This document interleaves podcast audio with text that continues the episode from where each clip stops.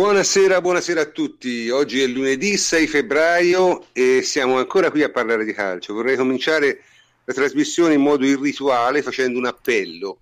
Eh, a giugno il mio gatto compie 10 anni e magari se ci mandano qualche gatto da Vinovo eh, in trasmissione noi magari gli facciamo pure qualche domanda interessante. Detto questo, si può partire eh, senza indugio presentando i miei complici che sono plenipotenziario Antonio Corsa. Ciao Antonio. Ciao, ciao, dovrei dire miau, che devo fare? Ciao, pro. No, no, basta ciao. Ok, buonasera a tutti. E Davide Terruzzi, ciao Davide. Ciao, ciao prof, anche da Londra può arrivare il gatto, ciao. Eh, Francesco Federico Pagani, ciao Francesco. Ciao, ciao a tutti. Eh, Enrico Ferrari, ciao Henry. Ciao, buonasera a tutti. E Alessandra Roversi, ciao Ale. Buonasera a tutti. Eh, trasmissione ricchissima, piena di cose, eh, insomma, è stata una buona domenica sotto tutti i punti di vista. E cominciamo senza indugio, ma prima il plenipotenziario deve fare una comunicazione di servizio, quindi la parola a Antonio. Vi devo un po' rompere le scatole due minuti per alcune informazioni di servizio che ogni tanto vi toccano. Allora, io vi ricordo che su www.ateralbus.it, che è il nostro sito, eh, trovate in alto da PC il classico menu, quello con le pagine, da cellulare o da tablet ci sono le tre lineette che aprono eh, la finestra del menu. Se cliccate su tutorial eh, ci troverete appunto un tutorial sia per seguire i nostri aggiornamenti e noi tra, oltre ai classici social che sono Twitter e Facebook eh, vi consigliamo caldamente di usare Telegram, sia perché ci troviamo, ci troviamo bene, lo usiamo anche come, come una chat eh, interna, sia eh, perché appunto offre la possibilità di creare dei canali per restare sempre aggiornati su un determinato tema e noi proprio per questo abbiamo creato il nostro canale, quello di Ateralbus. Quindi vi invitiamo a registrarvi per essere appunto aggiornati, ovviamente gratuitamente, con dei messaggini come quelli di WhatsApp. Quindi ripeto, su www.adaralbus.it eh, trovate tutto spiegato passo passo con immagini e link e sempre lì ci trovate anche, sempre in quella pagina, un tutorial per ascoltare i nostri podcast, quelli precedenti e magari organizzarvi un pochino meglio e diventare dei veri fedelissimi, scaricando appunto l'app di Spreaker, aggiungendo il nostro podcast tra i preferiti, è tutto spiegato passo passo e avendo così l'intero nostro archivio a disposizione, eventualmente anche per scaricare sotto wifi da casa, dall'ufficio dove siete le puntate per poi sentirle con comodo offline, quindi senza consumo di dati.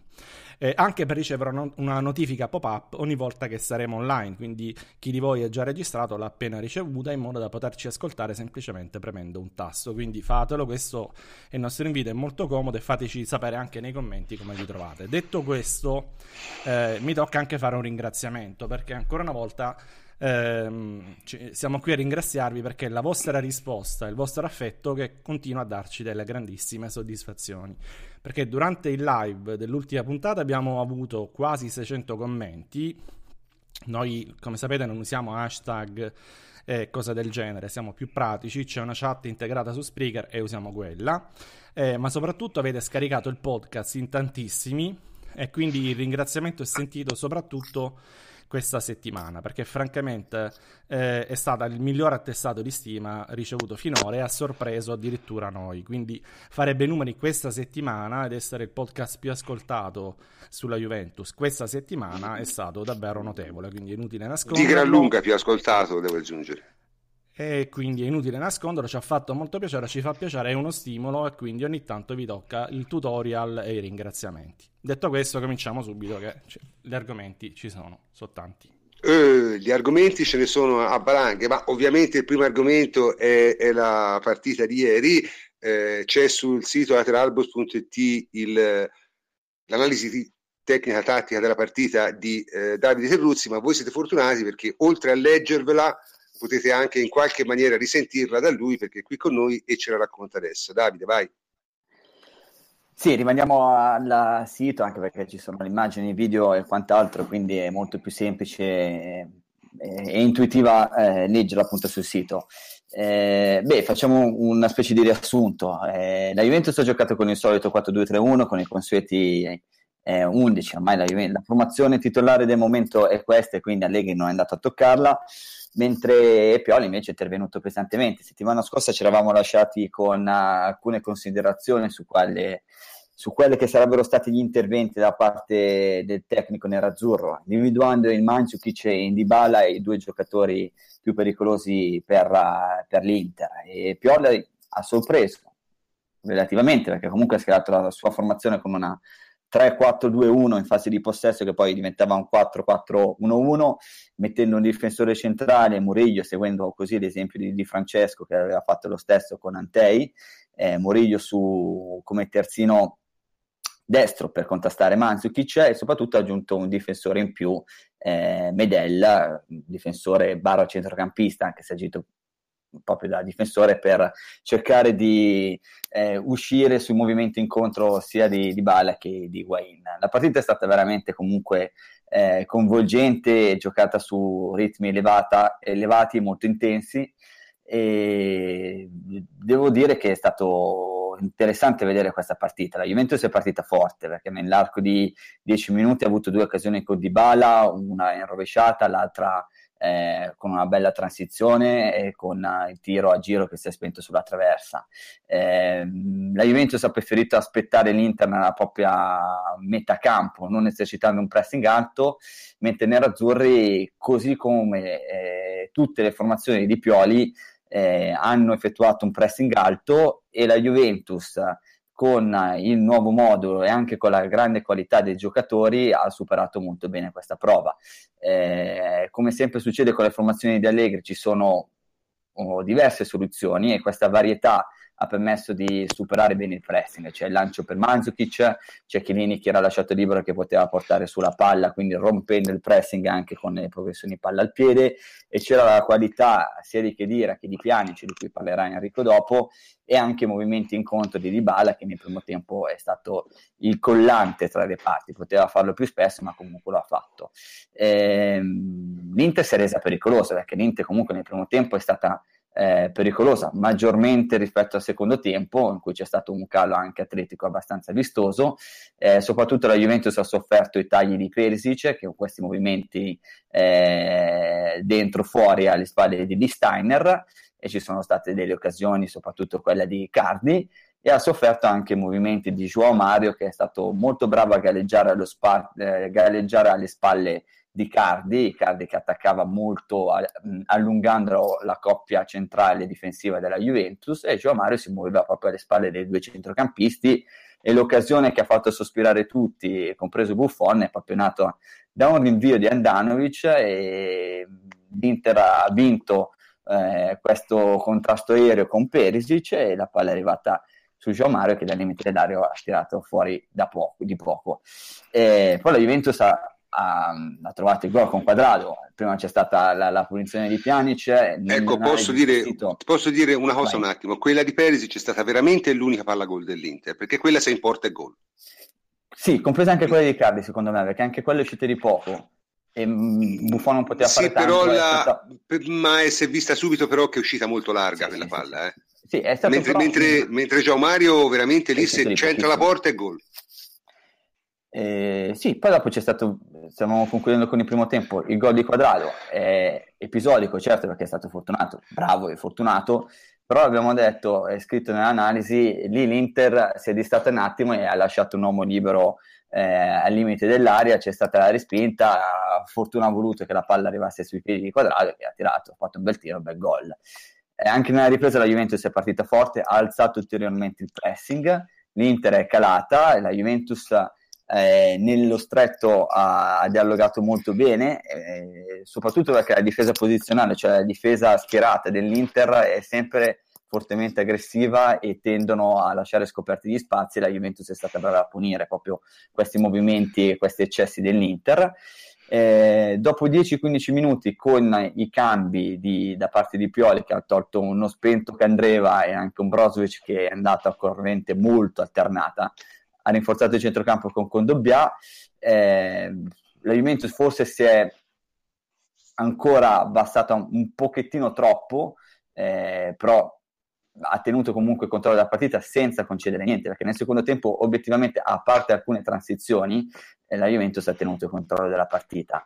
Eh, l'occasione che forse ha consigliato Allegri di cambiare eh, sistema di gioco passando al 4-3-3 finale eh, di cui parleremo anche dopo.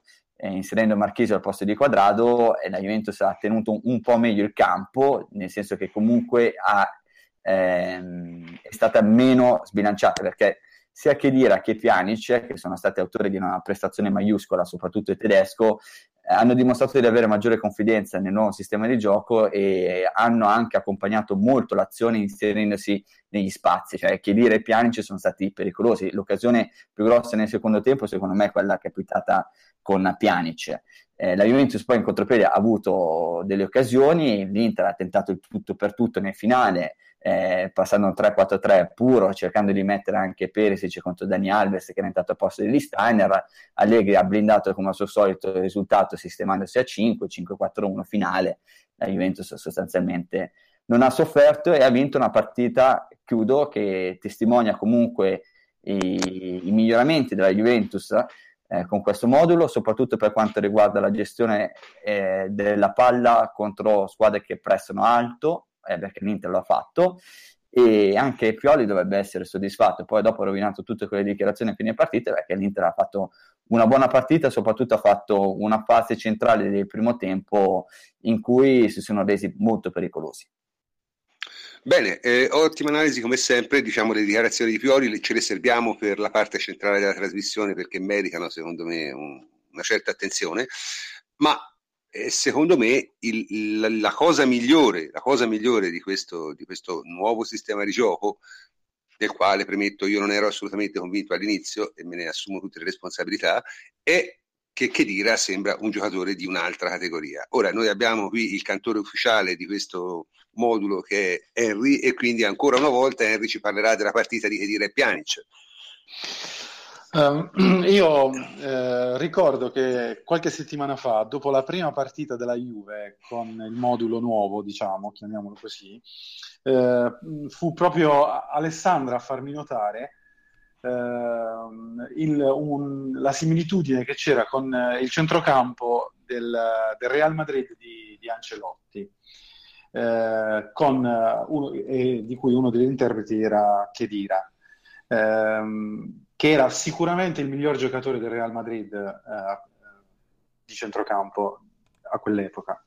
ecco, Chedira è tornato quello di Madrid, si può dire, perché è un giocatore che in progressione non lo fermi mai, che ha delle letture fantastiche anche in fase di non possesso palla. Ieri è stato protagonista, secondo me, di un, una partita forse la migliore che gli ho visto fare alla Juve. Eh, e mh, la cosa positiva è che eh, si integra benissimo anche con Pjanic, perché sembrano giocare insieme da, da una vita. E, e, soprattutto con questi due davanti, che all'inizio eh, lo scetticismo era eh, dovuto al fatto che si ritenevano i due troppo offensivi. Eh, in realtà eh, la Juventus non ha ancora preso gol con questo modulo, se non il gol con, in, col Milan in Coppa Italia, eh, del tutto poi casuale. Quindi questi due sono fondamentali secondo me per, per far sì che il, il gioco si sviluppi in maniera fluida.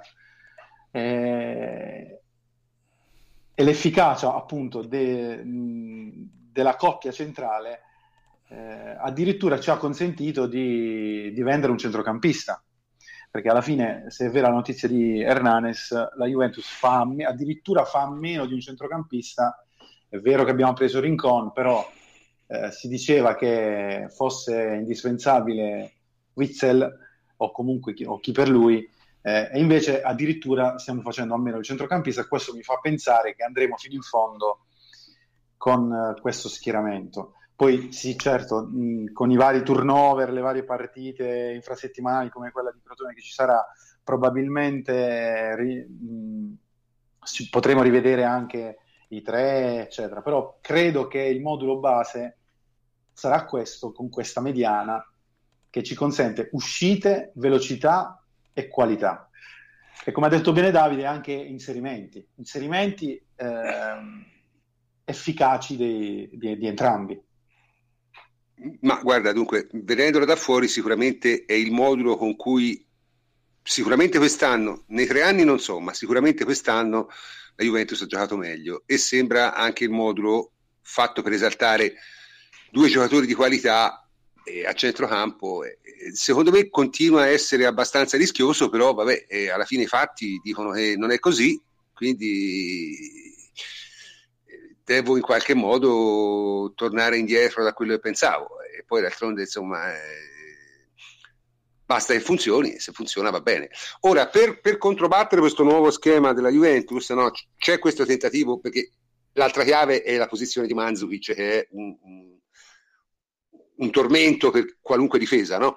Eh, la soluzione che io, che aveva già fatto il Sassuolo, però con Antei, ora Antei, buon giocatore, ma insomma si poteva sempre pensare che il livello fosse diverso, eh, cioè quella di piazzare un difensore centrale su Mandzukic all'ala.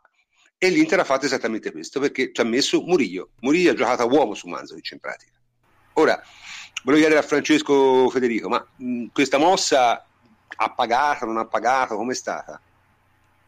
No, secondo me, prof, è stata una mossa che ci poteva stare abbastanza intelligente, diciamo, anche perché eh, nel immaginare la partita prima che la stessa iniziasse con un mio amico che appunto mi aveva scritto, eh, un amico interista che mi aveva scritto dubbioso sulle scelte di Pioli, eh, gli avevo fatto notare come fondamentalmente Pioli nel mettere eh, Murillo, diciamo terzino, comunque come hai detto tu, a uomo su Mandzukic, aveva lasciato in panchina dei terzini di ruolo, ovvero sia Nagatomo, Santoni e Saldi quindi non esattamente dei campioni nel ruolo, cioè non stiamo parlando di un Pioli che ha lasciato fuori un Alexandro per far giocare Murillo adattato per cercare di contenere Mandzukic.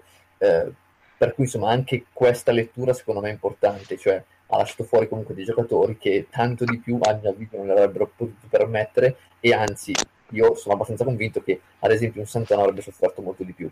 Eh, secondo me questa mossa, dicevo, ci, pot- ci può stare perché ehm, a me è venuto subito in mente la partita contro il Milan di campionato, dove appunto Abate faceva molto fatica a seguire, a contenere Mandzukic sui tagli e poi comunque nel provare a farlo lasciava sguarnita la fascia eh, con Suso che era assolutamente incapace di contenere da un punto di vista fisico l'atletico Asamoah. Eh, lui invece, Pioli invece appunto mettendo Murillo come diciamo terzino eh, con, davanti a Secandreva che è un giocatore comunque dalle qualità atletiche molto importanti, capacissimo di fare tutta la fascia e del resto anche in nazionale ha dimostrato di poter giocare anche fluidificante, eh, appunto ha provato in qualche modo a contenere la catena di sinistra della Juventus che quando in forma come in forma Mandzukic sicuramente in questo momento e comunque con Sandro dietro che è uno dei migliori interpreti nel ruolo al mondo dal mio punto di vista può essere veramente devastante e ti dirò prof secondo me non è andata così male poi è chiaro, parliamo comunque di Murillo e non di un fenomeno, per cui è chiaro che comunque anche lui le sue difficoltà le ha avute e, e voglio dire, tanto di più non gli si poteva chiedere. Io penso che Piola abbia provato a fare le nozze con i fichi secchi, si è inventato, tra virgolette, questa soluzione. Personalmente l'ho, l'ho, colta con apprezzamento, diciamo, cioè si è trovato di fronte a un problema, ha provato a risolverlo così, ovviamente con materiale a propria disposizione, che è quello che è da questo punto di vista, perché sicuramente Murillo non è un grande difensore a mio avviso. Ma dunque, io la mia impressione è, non lo so, io non voglio discutere la, la, la, la genesi o la bontà della scelta.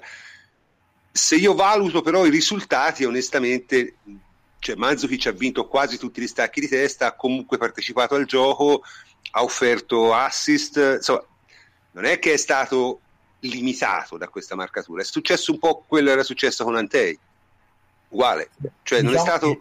Che, diciamo prof che prima appunto, parlando tra di noi, prima della, della, della trasmissione, eh, avevi già citato questo dato del, dei, degli stacchi aerei, che è vero eh, riguardante Mandzukic, è anche vero che eh, quelli che ha perso, o sicuramente almeno due di tre che ha perso, li ha persi contro Murillo, che dal canto suo ha 22 su 5, per cui comunque Murillo quando ha cercato di contenere Mandzukic ci ha provato, è chiaro che anche lì, ripeto, Murillo è il giocatore che è, Mandzukic io l'ho sempre detto, l'ho sempre affermato, secondo me è molto forte e quindi Murillo ha fatto fatica. Ma ripeto, un Santon su Mandzukic, io sono convinto, poi chiaro non avevo mai la controprova per cui sono... Eh, frasi che lasciano il tempo che trovano, ma secondo me Santana avrebbe sofferto infinitamente più di Murillo.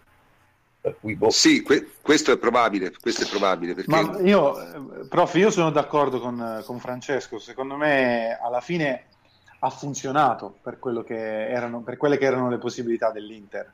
Eh, non è stato così incisivo Mandzukic eh, nella partita come magari sarebbe potuto essere eh, quando se avesse giocato Santonno o chi per lui.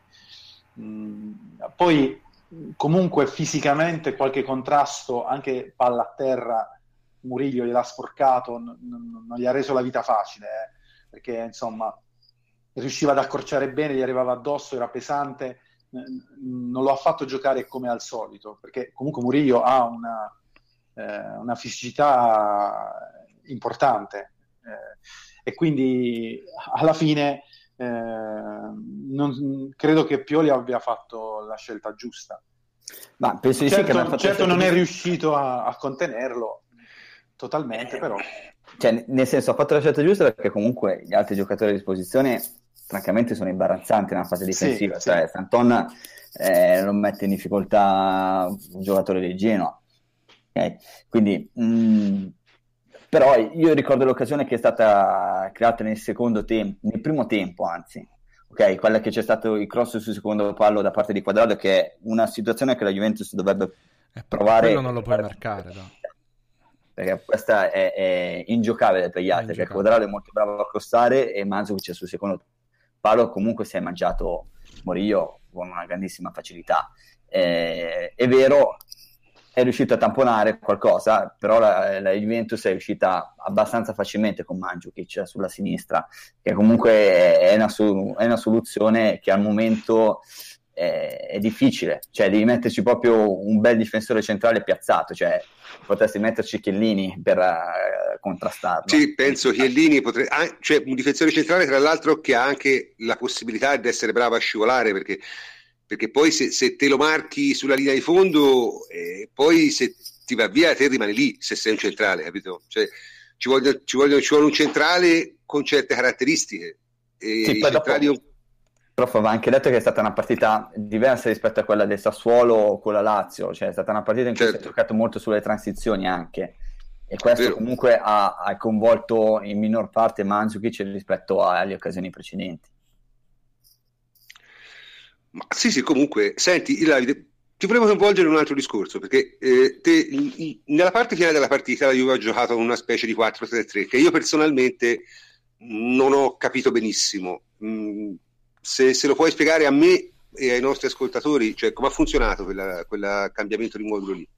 Beh, si era visto proprio nel momento in cui Allegri ha richiamato Di Bala che gli dice di giocare largo sulla destra. E praticamente Allegri ha scelto di mettere sempre Pjanic in cabina di regia al centro con Marchisio sulla propria destra anche per uh, coprire un po' Di Bala e Chedira che era sul centro-sinistra ma poi dopo era libero di svariare. Cioè sostanzialmente davanti alla difesa comunque si trovavano spesso Pjanic e, e Marchisio con uh, che era un po' più libero di andare e di seguire il proprio istinto inserendosi maggiormente negli spazi. Eh, quindi era un 4-3-3 che poi diventava un 4-5-1 in fase di non possesso. E, e, è probabile che, cioè, secondo me, con quella formazione lì in campo c'erano gli 11 migliori. Poi dopo ci potrà essere Stein- Dani Alves al posto di Steiner. Eh, perché è l'interrogativo che tanti, cioè tutti ci poniamo, cosa succede quando rientrerà Marchisio? Eh, se andrà avanti col 4-2-3-1? Non lo so, penso che comunque quella soluzione finale possa essere convincente. Eh, c'è stata un, una bella azione che ha portato a una conclusione di Higuain in cui Di Balla si è fatto trovare molto bene tra le linee, ha dialogato nello stretto con Marchisio, poi dopo si è visto in profondità eh, Pjanic, eh, Higuain che ha fatto un bel movimento ad attaccare lo spazio. Mm, quindi è chiaro che non puoi chiedere a Dybala di fare il Mandzukic sulla destra, eh, la fascia no, ovviamente no. E quindi in quel caso potrebbe essere Marchisio o magari Chedira a, a fare l'esterno nella fase di non possesso nella 4-4-1-1 consueto eh, con qualche scivolamento, perché qualche adeguamento andrà fatto, perché mi sembra che la costante sì, perché... comunque, prof, finisco, è che noi parliamo di 4-2-3-1, parliamo di 3-5-2, però la Juventus ormai, a parte Firenze, si è sempre difesa con il 4-4-1-1. Cioè la Juventus ormai si difende così, cercando di mantenersi stretta, compatta e ordinata. Nel primo tempo non c'è, spes- non c'è riuscita tantissimo, ma nel secondo tempo sì. sì Davide, appunto, se, ma... se, posso, prof, eh, integro certo, con una dichiarazione di Allegri, perché gliel'hanno fatta una domanda su, su Marchisio e sul perché non abbia ancora giocato in questo nuovo modulo davanti alla difesa, lui ha detto che eh, in questo momento questo modulo, il 4-2-3-1, è un modulo che Marchisio non può reggere eh, intendendo evidentemente fisicamente, ma tra un mese sarà al top e quindi ne riparleremo, ne riparleremo, ne mm. riparleranno. Quindi eh, per lui è più che altro una questione fisica, cioè perché effettivamente noi lo sottovalutiamo, però il lavoro atletico che stanno facendo anche Pjanic, che è il migliore recuperatore 12 km ha fatto Pjanic Sab- so, domenica è sera il miglior, 12 è il miglior recuperatore di palloni poi della Juventus. Quindi il lavoro che stanno sì, facendo sia Pjanic che Chedira evidentemente in questo momento Marchisi non riesce a farlo. Sì, la soluzione, ehm, la soluzione è come quella del Sassuolo quando hanno ha messo Rincon. Cioè io, io vedo un 4-1-4-1 ecco, perché 4 Pjanic poi 4 in linea e, e Higuain. Eh, è, una, è una soluzione ideale per andare in contropiede, eh, perché hai due ali veloci eh, di bala e puoi essere letale in contropiede. Quindi, Quindi l'uno, l'uno, è Pjanic, insomma. L'uno è Pjanic, l'uno è Pjanic che scende sempre centralmente. Pjanic scende sempre centralmente ed è quello che va a ricevere la palla o che gira intorno all'altro centrocampista che riceve palla. Perché in quel caso poi i due eh, diciamo, sono eh, in linea con i due centrali difensivi, no? E quindi certo. eh, è, è, lo scarico facile. E, e Pjanic crea la superiorità numerica mettendosi o dietro il centrocampista oppure in, in appoggio. Uh, e quella è una soluzione d'uscita che tu, se lo fai a un certo punto in mezzo alla partita, eh, insomma, gli avversari devono impegnare un uomo in più per venirti a prendere alto eh, alla fine della partita diventa faticoso, no? quindi tu puoi andare più facilmente. Infatti abbiamo fatto delle uscite, eh, delle ripartenze, contropiedi, chiamiamoli come vogliamo, eh, interessanti anche sul finire di partita. Non siamo riusciti a finalizzare, però avremmo, potuto, avremmo avuto anche la possibilità di farlo. Sì, anche sì, perché sì, proprio cioè, ti trovavi con uno o due uomini in più, l'Inter non riusciva più ad accorciare. Tra le linee proprio tu ti trovavi Di Bala che spesso partendo dalla posizione defilata si accentrava e poi dopo c'avevi anche Chedira sul centro-sinistra, quindi avevi due alle spalle della coppia centrale e l'Inter lì comunque un, un po' è andata in difficoltà ed è stata anche una mossa difensiva che a parte un, una transizione, un, una ripartenza sciupata malamente da Eder, che è stato una capra assoluta, eh, poteva fare ed è stato monumentale che dire anche, eh, perché lì comunque si è fatto una corsa indietro, ma Eder poteva fare decisamente meglio. A parte quello, l'Inter ha fatto più niente e, e la mossa comunque ha dato equilibrio, nonostante Marchisio, secondo me, si sia visto anche ieri, non sia ancora decisamente vicino alla forma ottimale. direi anche Dani Alves. Vabbè, Daniel... non, non Dani, Alves, Dani Alves si è visto probabilmente per la prima volta il Dani Alves del Barcellona nella partita eh, nella partita contro l'Inter, nel senso, mi spiego, non come qualità, come rendimento, eccetera. Però c'è stata un'azione di contropiede dove lui praticamente si trovava nella posizione di Dybala e Dybala molto largo esterno sulla destra e i due si scambiavano palla esattamente come facevano nel Barcellona Messi appunto e Dani Alves. Solo che non, non siamo ancora abituati a vederlo in quella posizione lì, infatti chiedeva palla di ritorno, non gli arrivava, ha fatto un po' di casino, ha perso palla. Secondo me eh, eh, Dani Alves terzino è un esperimento fallito, ve lo dico già da ora e non, non so se lo rivedremo più lì, soprattutto in partite che contano e con questo modulo. Ma eh, Dani Alves terzino non ci gioca da un po' di tempo in realtà, perché pure a Barcellona era un giocatore molto che giocava 40 metri più avanti piuttosto che nelle posizioni in cui è stato impiegato fino, fino ad ora dalla Juventus. Quindi o lo riciclano eh, proprio in avanti eh, a dialogare con Dybala, a dialogare con, con Pjanic, con i, con i trequartisti, oppure non lo so che senso possa avere. Questo nuovo modulo ha trovato un, una sistemazione a tanti giocatori. Uh, l'unico che probabilmente ancora non è riuscito a, a trovare un, un, perché in questa Juventus è proprio Dani Alves, però aspettiamo. Eh, io credo che lui possa fare solo il, uh, il vice quadrato, eh, quindi più alto. Beh, eh, questo vorrebbe non dire so che con abbiamo... quali risultati, però. No, questo vuol dire che non abbiamo un terzino destro? cioè... Abbiamo Barzagli, abbiamo Barzagli, meglio Barzagli. Abbiamo Barzagli, è vero, non ci pensavo. Abbiamo Barzagli. Meglio lui, meglio lui. Sì, Barzagli è, è lo svizzero. Mm. Certo. Eh, vabbè, eh... Dani Alves posso dire una cosa comunque vai Ale eh, allora Dani Alves se non ricordo male eh, quando ha lasciato il Barcellona Messi aveva quasi 300 gol anzi 300 gol con assist diciamo. Quindi tolti rigori punizioni eccetera. E di quelli 15% sono stati fatti da Alves. Ben un 15% solo Alves, quindi è vero che lui occupa Alessandra, ti sentiamo malissimo, eh, purtroppo non devi, o risolvi o non ti posso far parlare. Perché... E adesso sì, adesso sì, prova, riprova. Allora, eh, riprovo, dicevo che eh, Dani Alves ha fatto, eh, quando ha lasciato il Barcellona, Messi aveva 299 gol con assist, quindi tolti i rigori, eh, quelle follie che fa lui, eccetera, punizioni ehm, e cose varie.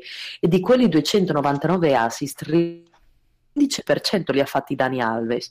Quindi eh, ci sono due problemi. Uno, è vero che Dani Alves giocava terzino al Barcellona, ma solo come posto. Eh, diciamo, sì, era lì, però non era lì, cioè non era un terzino tradizionale come ben dice Antonio. E l'altro problema è che comunque essere abituati a giocare con Messi e passare comunque alla Juventus è un problema, ragazzi. Cioè, quindi mh, secondo me Dani Alves, mh, io non, si si non l'ho mai visto bala, eh, benissimo alla Juventus. Pronto, sì? mi sentite? Sì, sì, sì, sì vai, vai, non l'hai mai ah, visto ecco, benissimo. Quindi non l'ho mai visto benissimo come un acquisto azzeccato eh, alla Juventus e secondo me ce ne vuole molto tempo per vedere un, un, buon rendimento. Io sinceramente non penso sia il giocatore adatto, ma è anche vero che in giro c'è poco e niente, ragazzi, tant'è vero che abbiamo eh, appena rinnovato Lichsteiner. Mm. Ma sai, se, se, proprio si vuol dire parlare di mercato, sembra appunto che, che con la Ginac sia, sia preso, quello un terzino vero o comunque un esterno proprio puro, avanti, indietro, più avanti, più indietro, non importa, ma comunque un esterno. Comunque non lo so. Eh... A me c'è questa azione, ripeto, prof, dove si vede chiaramente lui che, che sì, sì, cerca sì, di dialogare con Dybala, Dybala prende palla e parte, non li restituisce, li restituisce tardi, non ci sono proprio i tempi di gioco mm-hmm. fra i due, ma è anche normale. Credo. Vabbè, non, non hanno mai giocato. Vediamo, vediamo, insieme, vediamo un po' come, come, come, sarà risolta questa ultima. A questo punto io credo si possa, la Juventus si può risolvere quasi tutto, quindi oramai si è arrivato a questo. Prof. Daniele mi è sembrato molto, molto, molto indietro, proprio anche sì, sì, sì, vabbè, ma non, non, ha avuto, era rientro, cioè, non ha avuto un raffreddore, eh? cioè ha avuto un eh, bel infortunio. Sì. Eh? Eh, sì. A livello di brillantezza ci vorrà molto tempo ancora. Eh un, una frattura, insomma, non è, un, non è uno scherzo, ecco. Poi, insomma, non è più un ragazzino, quindi... Comunque, in ogni caso, la partita noi credo l'abbiamo sviscerata in tutte quante le maniere. Presumo... Posso, posso, lanciare solo un grido di dolore? Sempre sì. dal, dal, cuore, perché c'è una questione che è un commento che sento da ieri proprio sulla partita, eh, praticamente da tutti i giornalisti del, dell'universo eh, quella del gap, la questione del gap che si sarebbe ridotto dopo questa partita. Ora, questo è il classico e sempreverde errore che commettono poi i giornalisti italiani da 120 anni a questa parte, perché è un campionato... Ma è un errore dura 38 partite, quindi non una né due. Quindi fare bene contro una squadra forte non vuol dire aver ridotto il gap con essa, da essa, ma significa, né significa essere una nuova Juventus, ma significa semplicemente che hai giocato bene una partita, quella partita. Perché poi basta ricordarsi, no? il Milan ci ha battuto l'andata, tralasciamo il come, e il gap in classifica da loro è aumentato, non è diminuito nonostante tutta la propaganda sui giornali che venne fatta, perché la stessa Inter all'andare ci ha battuto e poi è crollata e addirittura ha cambiato l'allenatore. Quindi eh, questo non vuol, dire, non vuol, dire, nulla, è una singola gara dove la giochi al massimo perché trovi davanti ovviamente una rivale storica però c'è da guardare esattamente alle altre gare, cioè c'è da guardare le gare che davvero contano, quelle che possono farti fare veramente, possono farti recuperare dei punti in classifica perché gli avversari ad esempio hanno frenato quella domenica e quelle partite dove sei sotto pressione, quelle che sono sulla carta facili e che quindi tendi a preparare meno bene con meno impegno. Ecco, quelle sono eh, storicamente le partite che sbagliano di solito Roma, Napoli, eh, mettiamoci se vogliamo anche l'Inter, il Milan, eccetera, e sono quelle le partite che secondo me ti fanno capire davvero se si è ridotto o meno il gap, che è soprattutto mentale nei confronti della Juventus. Solo questo grido di allora, dolore perché... Io, io, io però dico questo. Allora, io non so se l'Inter... Cioè l'Inter non ha ridotto il gap nei confronti della Juventus e si è visto anche nella partita che, no, me lo deve che, far vedere eh, nelle prossime dieci partite. No, il, il, punto è che però secondo me una cosa va detta, l'Inter ha ridotto il gap con la Roma e il Napoli, questo sì, decisamente. Ma sì, neanche, cioè, neanche di tantissimo in realtà, eh, se vai a vedere i punti. Ma la, secondo, non, non, parlo di punti, parlo di, di modo di stare in campo e di modo di giocare. Sì, sì. Cioè, anche, eh, anche se questi strappi da sette vittorie di fila li ha sempre fatti anche quando arrivava quindicesima, quindi voglio anche dire... fatti. Esatto, cioè pure l'anno scorso, due anni fa, tre anni fa, li fa sempre questi strappi dove, dove sembra sì, la però... squadra rinata, cioè diciamo da dieci anni, poi eh, dieci anni sono troppi, cioè diciamo da un po' di anni, però poi puntualmente ricade di nuovo negli stessi errori, nelle stesse partite che sono appunto non quelle di allora, Martello, ma le altre. Succederà sicuramente, come dite voi, ma io ho un'impressione questa volta no, diversa. No, abbiamo detto che succede, eh? cioè, detto di solito succede, quindi ci deve dimostrare che questa volta è diverso. Ma comunque per dare un po' di ragione a Antonio, prof, quello che non può dire un giornalista a fine partita è una frase come l'Inter dimostra di essere una squadra matura per puntare al titolo. Eh. Vabbè, ma quello è compagnoni, dai, compagnoni sì, oramai. Però, ma si parlava proprio dei giornalisti in generale. Sì, sì, cioè, alla Appunto, fine, quindi non di compagnoni. esce ridimensionata partita, l'Inter può puntare al, al titolo. Sì, Vabbè, ma queste sono son follie, cioè, nel senso, francamente... No, questo parlava sono... Antonio comunque. Sì, come no, come no. sì, sì, sì, sì, sì, certo, però, però questo è folklore. Io, io invece cre- credo, credo che onestamente una cosa dell'Inter si può dire, che secondo me quest'anno qualcosa in più rispetto agli anni scorsi, rispetto all'Inter di Stramaccioni, rispetto alle altre Inter che abbiamo visto, io ce lo vedo. Beh, Può darsi che mi... È più organizzata e sicuramente è anche un, una squadra con molte qualità e c'è anche un buon allenatore, cioè, t- tatticamente bravo. Però dopo bisogna vedere nella, nella quotidianità, cioè adesso comunque eh, siamo d'accordo. Tutto, tutto, bello. Adesso è arrivata la prima delusione, parleranno degli arbitri, tu, eccetera, eccetera, Inter eccetera. Empoli, Inter Empoli. Eh, poi dopo ci sono le altre partite che devi vincere e tra sette, tra sette partite riparliamone, cioè nel senso che tra... Sono d'accordo, sono d'accordo. Io ah, infatti stavo, face... stavo, facendo una previsione, eh? mi stavo lanciando in una previsione. Oh, pare... Io, parentesi, me... parentesi, l'Inter ha appena preso due sberle, che è la metà basta da, dalla Lazio e dalla Juve. Questo per chiudere la parentesi e per, come dire, contestualizzare questo gap che si è, riso... si è, si è ridotto. Cioè, l'ha fatto eh, eh, venendo eliminata dalla, dalla Coppa Italia. E perdendo probabilmente il treno della, della Champions o quasi in campionato. Mm, diciamo una cosa. Non lo so, io, io sono d'accordo col prof. Cioè, eh, in passato eh, io all'Inter non, non, avrei tolto nessun Ti giocatore. Sei fatto cioè, affascinare. Comu- no, sei fatto rapire di... sì, sì, dai, dai, dai, cinesi, dal fascino dei cinesi. No, no. No, no, no, no, no, no, no. Io dico che stanno meglio in campo e hanno qualche giocatore interessante. No, che sicuramente, eh, che sicuramente rispetto agli anni scorsi eh, cioè diciamo che era, non indecente, avrei... era indecente la posizione di classifica degli anni scorsi perché il, non rifletteva sì, ma... il valore della rosa. Eh, ma io gli anni scorsi non avrei tolto nessun giocatore all'Inter, mentre quest'anno eh, magari un Perisic o un Icardi non mi, non mi dispiacerebbero. Ecco. Eh, È una No, diciamo squadra una cosa, che secondo Henry. me può essere a livello, se la può giocare sia col Napoli che con la Roma, secondo me. Sì, È chiaro sì, che probabilmente mh, parte un po' indietro perché la linea di difesa non mi entusiasma per niente, non che quella delle altre sia tanto migliore, però insomma, Vabbè, comunque, insomma, diciamo, ora non è, non è, non è obbligatorio stare sull'Inter per mezz'ora, francamente. Ci siamo stati, ci siamo stati anche troppo. Ho Ma semplicemente come? detto l'impressione. il divertimento così. Ho l'impressione, ho semplicemente detto un'impressione che avevo avuto che poco darsi si riveli sbagliata. Vedremo. Sicuramente le prossime 5-6 partite sono abbastanza decisive per loro perché l'affronteranno condizioni psicologiche non Sono favorevoli. decisive e- per, per riagganciare il treno Champions, perché veramente Per se- riagganciare il se treno Champions, perdono certo, altri di quello si punti, parla. se perdono altri punti diventa veramente Eh, difficile. da- hanno tra tre domeniche hanno la Roma in casa e quindi questa potrebbe essere l'occasione. Esatto. Eh, Eh, prof, diciamo una cosa che era molto più semplice eh, presupporre quale sarebbe stato il futuro e il cammino del Milan, cioè che sarebbe Sì. crollato. eh, E invece certo, eravamo tutti sicuri. Eh, sì. Allora era, era certo che ci potevamo andare a scommettere, mentre l'Inter comunque ha delle buone basi per fare bene. Poi dopo sta a loro. Esatto. Comunque, adesso par- fine del calcio giocato e cominciamo con il calcio svaccato, perché questa era, era, eh, la- l'idea.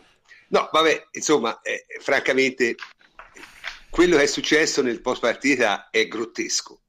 Grottesco, perché oramai siamo, come si dice, non siamo più nemmeno all'eroina, siamo al metadone, nel senso che uno non si deve, non, cioè per, per giustificare una sconfitta, uno a questo punto le cose se le inventa. Ora capisco che i fatti alternativi stanno diventando popolari, visto c'è, c'è un presidente Eh, degli Stati Uniti, ci sta costruendo tutta una, una narrativa sui fatti alternativi, ma in realtà non esistono fatti alternativi, esistono i fatti e le puttanate. Cioè, è, è questo il problema, è chiaro. E francamente, quello che ha fatto Pioli, prof. quello che ha fatto Pioli in conferenza stampa è da vergognarsi come ladri, perché ripeto, io sono disposto a tollerare, anzi, accetto senza problemi i tifosi che rosicano e si lamentano e fanno tutti i loro discorsi. Trovo molto grave se questi discorsi li fa un dirigente della squadra e quando Marotta ha detto qualche parola di troppo è stato bacchettato a sangue Eh sì, da eh noi sì, e, eh quindi, e, quindi, e quindi mi sento, lo posso dire senza la minima eh, diciamo remora eh, trovo, lo trovo incredibile che un allenatore di una squadra che vuole essere di un certo livello vada in conferenza stampa e faccia quelle dichiarazioni ma eh, questo si lega al discorso di prima, prof. Eh, questo è il mio vecchio Eh, cavallo di battaglia. Perché se tu sei un allenatore, in particolare dici bene tu, l'allenatore, quel- qual è il tuo Eh, compito? l'allenatore. Eh, il tuo compito è quello di convincere della gente che già di suo è, è un po' dura di comprendonio, ma devi convincere questi giocatori che hanno perso la partita con la Juve eh, e che sono circondati da un ambiente di piangina, di, di- di gente che si lamenta se- da secoli di tutto, pure delle rimesse invertite, devi convincerli che invece giocando meglio avrebbero potuto pareggiare o vincere quella partita. Come cazzo fai a farlo se sei il primo che va in conferenza stampa a piangere, a lamentarti e a dire l'arbitro ha deciso la partita? Allora, poi non è, io- non è io- che sono io- proprio imbecilli, non è che due giorni dopo ti presenti come nulla fosse all'allenamento e dici vabbè ragazzi riazzeriamo, comunque avessimo giocato meglio, tu dovevi fare il passaggio così, sì, è ti cap- mandano a è chiaro, cioè. Eh, eh, scusa, è quello è il, è il concetto. e questa è la ragione e questa è la ragione per cui gli allenatori intelligenti non lo fanno mai Esatto. Eh, al massimo usano, al massimo usano dei, dei giri di parole, usano, si appellano alla, alla penombra, a cose così, ma n- non fanno quello che ha fatto, non fanno quello che ha fatto Pioli. Anche perché, io ripeto, e questo lo devo dire, allora, la Juventus in questo campionato ha perso quattro partite. Probabilmente ha meritato di perdersele tutte e quattro, anzi sicuramente ha meritato di perdersele tutte e quattro. Però in tre di queste quattro ci sono stati degli episodi incredibili. A Milano il gol di Piani ci ha annullato an- e ancora non si è capito nemmeno perché. A Genova, Genova ha segnato un gol in fuorigioco sulla linea di porta, che io non so, non avevo mai visto. E la Juve non ha avuto un rigore su Mandzukic che, che- che probabilmente si vedeva dal mezzo del Mar Tirreno. Eh, a Firenze un bagger in area sul 2 a 1 clamoroso, cioè nel senso, eppure io non ho sentito una volta Allegri andare in conferenza stampa e dire abbiamo perso per colpa dell'arbitro, ma anche perché se la Juve un allenatore lo fa, probabilmente l'anno dopo non allena più. Eh, ma il e gap me lo, devono, me lo, devono, ridurre anche, se passa anche da queste cose, no? dalla maturità come Sì, squadra. sì, no, ma è... È la cultura no. dell'alibi sempre, no? Eh, esatto, esatto. Di trovare la giustificazione dei propri successi in, sì, in ma, ma, ripeto, io, perché, io la, concepisco, poi, concepisco, nel tifoso. Il tifoso va perché, bene. Ma anche perché poi hanno perso in uno stadio dove non fa punti nessuno da 500 giorni. Cioè, non è che eh, tra tutte le sconfitte stagionali, questa è forse l'unica che è veramente sempre giustificabile. No? Nel senso che è contro una squadra che è imbattibile. Eh, eh, costruirci proprio su questa partita, una narrativa Juve ladra, gli arbitri ci hanno danneggiato, eh, non può che essere controproducente.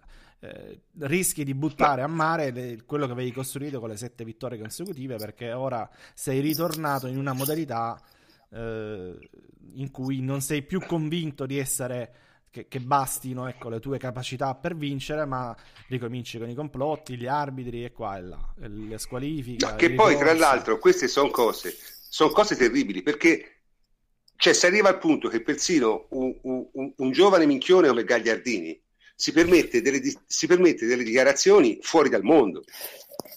Cioè, queste sono cose che, che una squadra che vuole arrivare a un certo livello. Allora, mh, mm, fatevi parlare appena finite perché vai, vai, Alessandra, certo. mh, mm, è una cosa veramente... Cioè, ragazzi, quando uno è in una società, in uno, comunque un'organizzazione, sia una società di calcio, sia un'azienda, sia quello che è, il modo di starsi interno detta comunque la linea di comunicazione.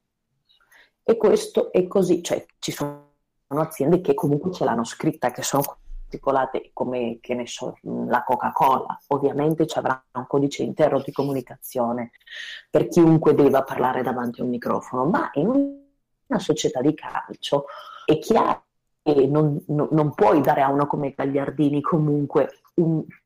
Microfono. Tu non puoi dire questo, puoi dire quello.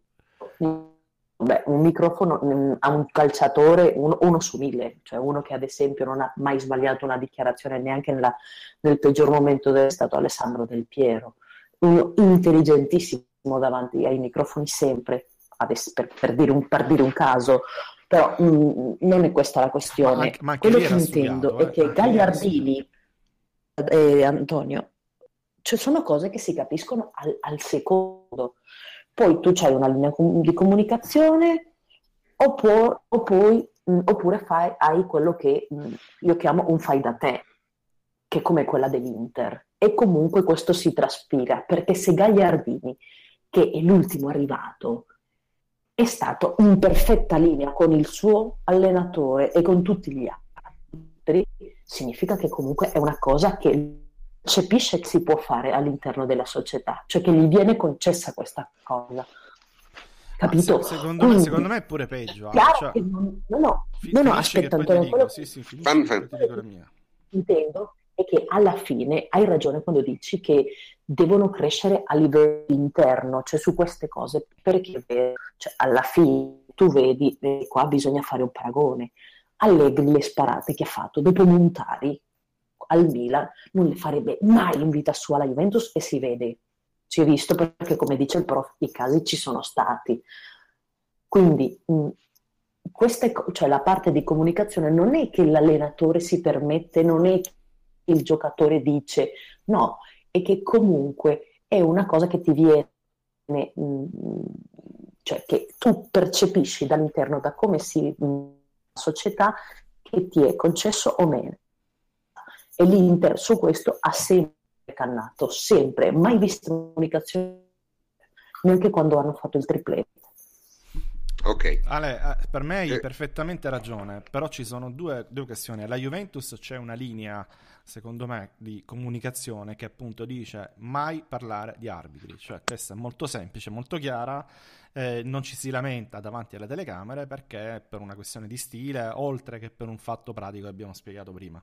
Però all'Inter, secondo me, questa direttiva non c'è e, e c'è quello che io chiamo la crisi da panico. Avete presente quando uno dice, eh, grida incendio, incendio, no? tutti scappano, cominciano a scappare da una parte e dall'altra, non sanno neanche dove, perché, dove devono andare eh, ma lo fanno perché vedono gli altri che lo fanno. Gagliardini è la stessa cosa, cioè Gagliardini è uno che si è trovato in mezzo a tanta gente che scappa, quindi nella, nello specifico, cioè, tornando a questo esempio, cioè, tanta gente che si lamenta a partire dal presidente, dal cinese, no, cinese non ha parlato, da Moratti, dall'allenatore, dagli altri compagni e fa quello che fanno gli altri. Gagliardini fosse stato nella Juventus non l'avrebbe fatto, quindi è questo il, il problema ed è un altro dei motivi per cui cui l'allenatore, primo, più di tutti, deve stare muto su queste questioni arbitrali, perché poi crea questo tipo di danni anche in gente come Gagliardini, l'ultimo arrivato che non sa letteralmente che fare, come gestire questo tipo di pressione, di situazioni. Noi l'abbiamo visto con Pjanic, eh?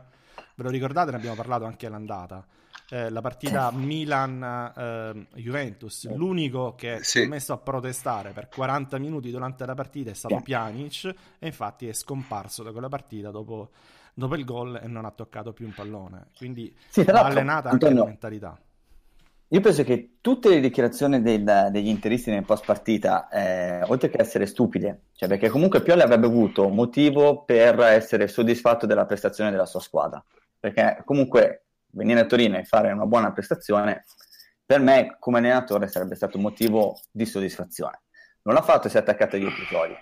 Eh, Pioli, apro e chiudo una piccola parentesi, io me lo ricordo a Bologna quando la Juventus con Conte in panchina stava festeggiando quello che era una vittoria che significava scudetto, che si è lamentato e andava quasi contro l'allenatore all'epoca juventino perché festeggiava.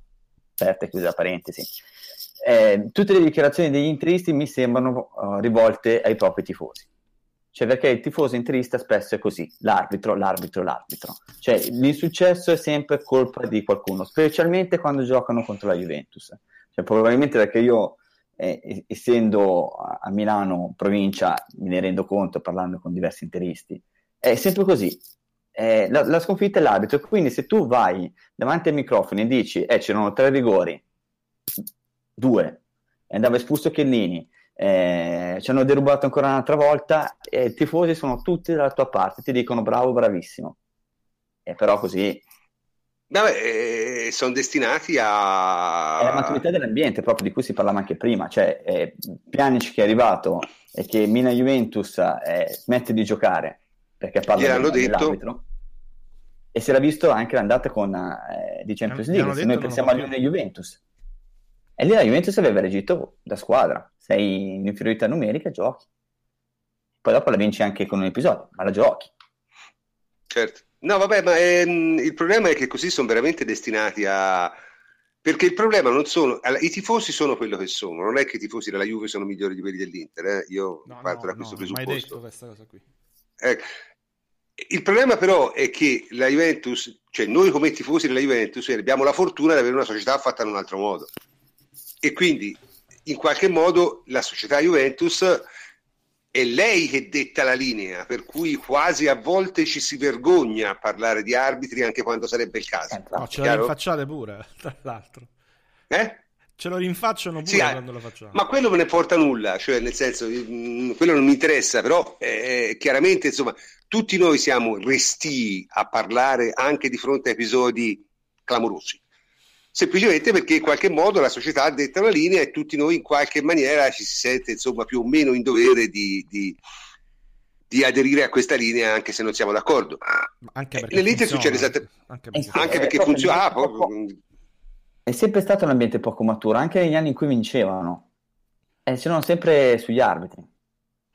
Tanto, ma è quello che ho detto neanche l'anno da quello che è l'umore dei tifosi e dalle loro reazioni mentre la Juventus beh, sapendo che magari tante volte è facile dire abbiamo perso per colpa dell'arbitro non lo dicono anche perché così veramente eh, ai giocatori e ai protagonisti diretti non dai la cultura dell'albi che poi dopo certo. è davvero fondamentale quando devi vivere una stagione e cercare di vincerla Davide ma eh, tanto per darti ragione cioè, mh, mm, l'ho appena detto, cioè alla fine Mourinho, la, l'immagine che ricordiamo di più di Mourinho Inter non è dopo la Champions, è le manette. Sì. Cioè, mh, mm, rendiamocene conto, eh. E comunque... Non è bella cosa. No, ed è il motivo per cui l'hanno cacciato esatto. da Madrid, chiuso la parentesi. Mm, non è così, ma ai, ai, ai, dai, dai, dai, dai. eh, comunque no, quello che intendo è che vedi, loro hanno cambiato padrone, hanno cambiato, cambiano allenatore, cambiano tutto, ma comunque sono sempre gli stessi. Cioè è, è scritto nel loro DNA questa cosa di, eh, che com- credo che Davide, forse magari perché vive in, in zona Milano, quello che se ne rende più conto. Cioè loro hanno sempre colpa ad altri, sempre. È una cosa che so- sono sì, eh, scusa Alessandra, non ti sentiamo più, però il discorso è abbastanza chiaro. Il, Prof, il punto è che... Si, si, lega pure al prossimo punto poi in scaletta.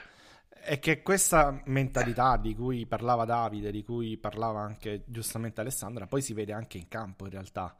Perché ci sono stati due giocatori che si sono beccati due giornate di squalifica in una partita dove, eh, poi lo vedremo, magari l'arbitro non è stato così disastroso come... Sì, ma poi se la sono beccata a tempo scaduto, e poi te la che è gravissimo. a tempo scaduto o addirittura già terminata, gara terminata, eh, totalmente a gratis e sono i due migliori giocatori che, citavi, che citava prima Harry che si beccano due giornate in un, in un momento decisivo, due e le è andata di lusso e di cardi, eh? cioè, diciamolo, eh. tu lo dici sempre, Ma, in eh, Inghilterra vabbè. ne avrebbe beccate Ecco, ad esempio, la terza, ne avesse beccare tre, c'era Inter, Inter Roma, ad esempio.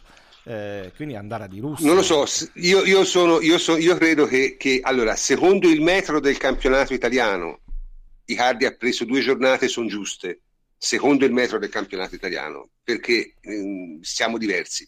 Il gesto di Hardy è un gesto talmente stupido che mi richiederebbe sei mesi di squalifica per mancanza di intelligenza. Dici tu, dicevi no, no, di... Perisic, due giusta. Perisic dipende, cioè se veramente l'ha insultato, due sono giuste. Okay, eh, sì, io sì, non, tipo che non sono, non... ricordate che era nel derby, si beccò le due giornate. Sì, per... non, sono, non, sono, non sono nella testa dell'arbitro, non posso sapere quello che ha detto Perisic. Diciamo che è un eh, insulto se, diretto, quindi due giornate. Se Perisic ha insultato direttamente l'arbitro, eh, due giornate da, da tagliando, insomma. Cioè, sì, sì, sì. Icardi è incredibile, secondo Icardi, me. esatto. Perché Icardi è incredibile perché un gesto di quel genere lì. No, oltre ad aver insultato l'arbitro, che già bastava. Ma quello, guarda, anche... secondo me, guarda, secondo me, se lui avesse fatto solo discusso soltanto col quarto uomo, se la cavava. Finiva lì, finiva lì pure per me. Finiva lì. Sicuramente. È troppo plateale dav- davanti a. Ma te non puoi fare davanti persone. a 60.000 persone tiri una pallonata all'arbitro. Ma che ti aspetti che succeda? Cioè, è questa la cosa che, che, che, che non capisco. Nel senso, è, è quello il problema. Non è tanto il discorso che lui ha discusso il quarto uomo, quello sarebbe passato in cavalleria sicuramente, come sono passate in cavalleria tante altre cose di questo tipo qui.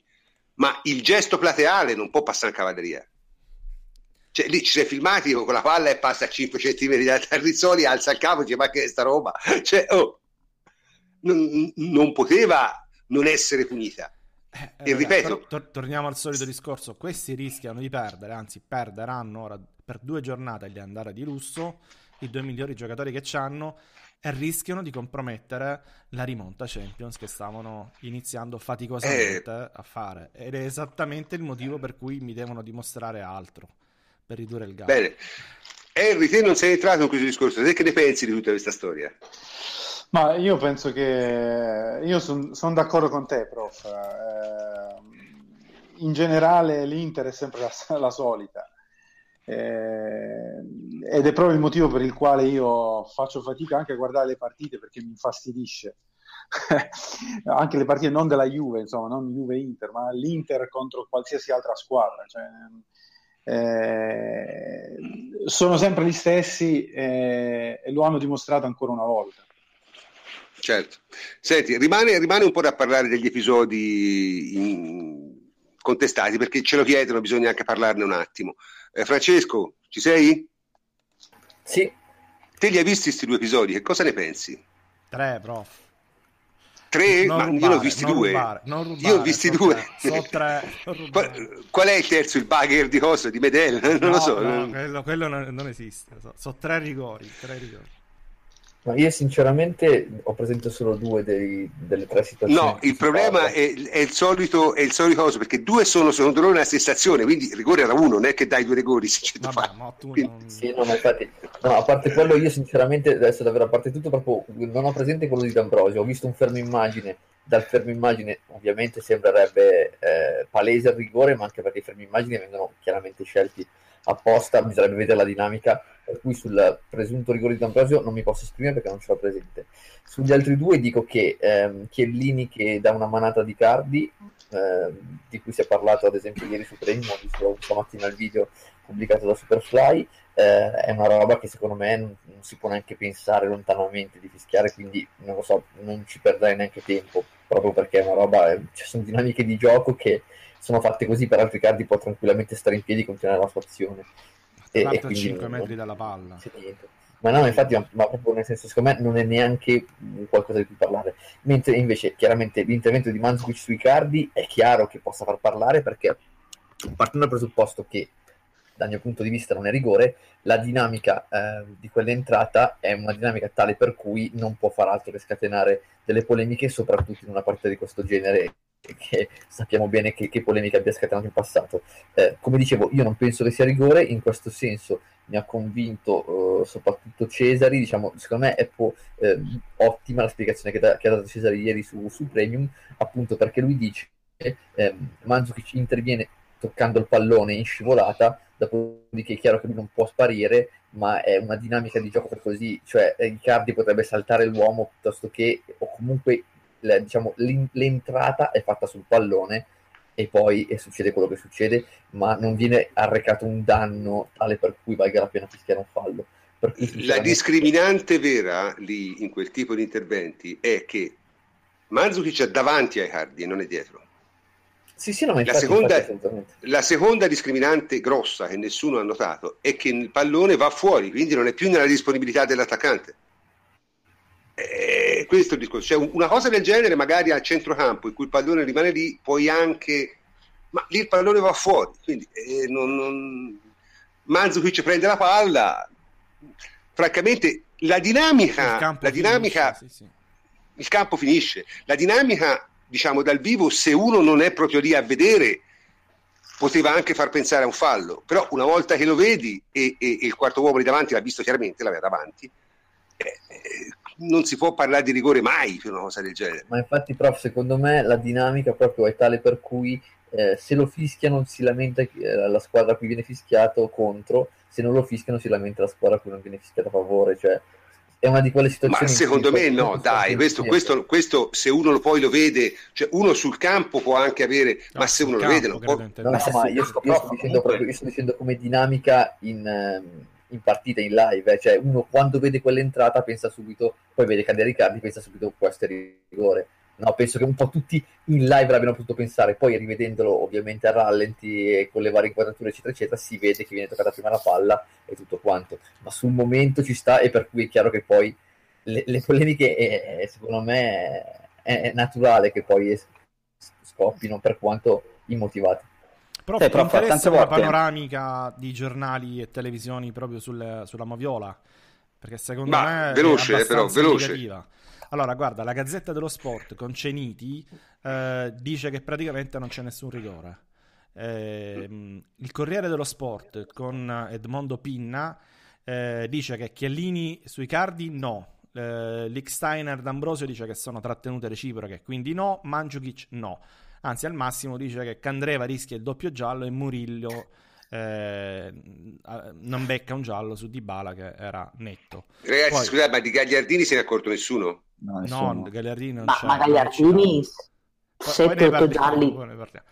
Almeno tre, no, almeno, più che altro almeno, fa... tre, almeno tre. No, più che altro nel primo tempo ha fatto due falli d'arancione in tre minuti. Almeno tre. Cioè... Almeno tre. Corriere della Sera, Casarin, quindi uno che eh, qualche cosa ne capisce, dice eh, praticamente nessun rigore. Anzi, dice su Mandzukic non c'è gli altri neanche li prende in considerazione come eh, Francesco Federico Pagani. Poi Repubblica dice sufficienza raggiunta dall'arbitro, nessun rigore. Poi vabbè, Gianni Mura nel suo editoriale ne vede uno ed Emanuele Gamba ne vede un altro. Vabbè, però vabbè. sono Mura. Ma Gianni Mura, Gianni Mura, dipende da che, a, a, che bottiglia era, cioè nel senso quello è no, andiamo, andiamo, avanti, andiamo avanti. Poi Graziano eh. Cesari, Mediaset non c'era niente. Caputi e la Rai mi, dice che, mi dicono che si sia scagliato con Topioli e invece su Sky Sky non si sono sbilanciati, non ho detto nulla. ma poi Classico stavo dicendo Quindi tante volte non c'è un solo, un solo moviolista che si sia preso la responsabilità di dire o di scrivere che ci fosse un rigore. Ora, o so tutti Juventini, sì. però voglio dire, so, so no, stati, cioè, ma qui c'è, c'è, solo gente che ha sbagliato la medicazione, tipo Pistocchi o cose così, cioè, nel senso, non, non puoi, non puoi, non puoi sostenere cioè, diciamo, ci sono degli episodi dubbi, per carità di Dio, ci sono...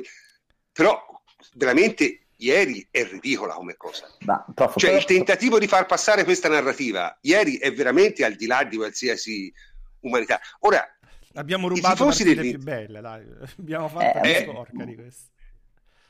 I, i, cioè, io capisco i tifosi dell'Inter, però insomma, francamente, così è veramente farsi del male senza ragione. Secondo me la questo... parata più brutta l'ha fatta Pioli su... Sì, sì. Su chi è stato Graziani? Cesari, Cesari, Cesari. Sì. Eh, su Cesari. Vabbè, sbagliato arbitro. No, no, Graziano Cesari, Graziano Cesari, era lui, era lui. Graziano Cesari, sì. Mm, ma poi, ma ora, ma se mai visto un allenatore che si mette a polemizzare con un moviolista? Ma dai. guarda, che, guarda, che, pure Pistocchi si è messo a polemizzare con, eh, con, con sì, il ma Pistocchi, Cesari gli ma ha detto Pistocchi che non è... fare un corso a Coverciano. Ma Pistocchi, non, Pistocchi non, è un tessera... Pistocchi non è un tesserato dell'Inter, è una persona che ha bisogno di un aiuto, ma non è un tesserato dell'Inter. E quindi voglio dire, eh, si ritorna al discorso di prima. Pistocchi io lo vedo sì. bene come super ospite nostro. Comunque Um, io quello che posso dire una cosa sul, sugli episodi, quello che non mi è piaciuto di tutti questi episodi, per me non c'è neanche un rigore, eh, però è quello di Lichsteiner che ehm, tira la maglia, insomma, si incastra con la maglia. Con la... E quello, quello in Europa, gli, siccome gli arbitri sono No, quello è il eh, più plateale, è vero, è vero. È il più plateale, un gradino sotto, magari te lo fischiano. Però lo sai cos'è? Eh, lo sai cos'è? Perché ce n'hanno già Con quella uno... dinamica lì non credo, sai. Lo sai cos'è? No, non lo so, perché loro fischiano, in Europa fischiano le trattenute, eh, ma su dinamiche, sì, però, però, si, però si vede, si è visto, si è visto chiaro, gliela, gliela tira troppo sta maglia. Sì, sì, è vero. Allora, io non, io non lo so, io, io, nulla, io, io nella mia esperienza nella mia esperienza, se si parla di arbitraggio internazionale, io li ho sempre visto fischiare le trattenute dinamiche, cioè no. quelle in cui uno corre e te lo trattieni. Quelle quello, non, quello non, non fallo, quello non è fallo mai comunque, eh, perché è una doppia trattenuta. Però c'è anche un altro elemento che dalle moviole non è emerso, anche perché poi le moviole vanno a fare l'analisi di un frammento di seconda all'interno di un'azione. Ma in realtà eh, Licksteiner con la testa la prende e la palla va a finire su Gagliardini. Gagliardini fa un tiro al volo, sfiora il gol, l'occasione più grande che ha avuto mm. l'Inter, mezzo secondo dopo. Ora, andare a dare no, un lì... rigore perché tu, dopo quello che è successo, cioè no, no, lì, lì, se, lì, non lo puoi, lì non lo puoi più dare. Eh, appunto. Lì non lo puoi più dare. Questo, lì non lo cioè, puoi più dare, evidentemente. È andato al tiro il giocatore ha anche sfiorato il palo. E, e, lì l'arbitro mentalmente già, ok, l'azione si è conclusa col tiro, andiamo avanti. C'è anche questo. Cioè, sì, cioè, fermare, poi, fermare e tornare indietro, nonostante che questo vantaggio che, della palla che arriva direttamente alla... Mm, sì, quelle diciamo sono, sono, sono sono punti tu all'interno di un'azione tutti singoli frame sono punti molto raffinati di regolamento però insomma io ritengo eh, ecco, Europa, allora, mi sa che le, lo sanno allora ti fa un esempio ti fa un esempio. Sul famoso fallo di mano in Fiorentina Juventus io e te in chat ci siamo scannati per due ore ma quello era un episodio su cui si poteva discutere. Ah, chiaro, cioè, sì, sì. eh, capisci ma discutere di, di, de, del, del, non fallo di Manzukic o, o, di qualche schermaglia in area, questo no, è ridicolo. No, no, no, no, no, è chiaro. Capisci? Questo è una cosa... Si trattiene... Cioè, con D'Ambrosio, entrambi si trattengono, lì non è fallo, punto, finisce. Comunque, prof, si può dire una cosa, che io credo che Rizzoli sia a fine corsa. Rizzoli eh, è a fine corsa. È a fine eh, corsa ma l'ha anche ammesso, perché, credo, perché oggi, scusa, ha rinunciato sì, poi a, no, ai mondiali.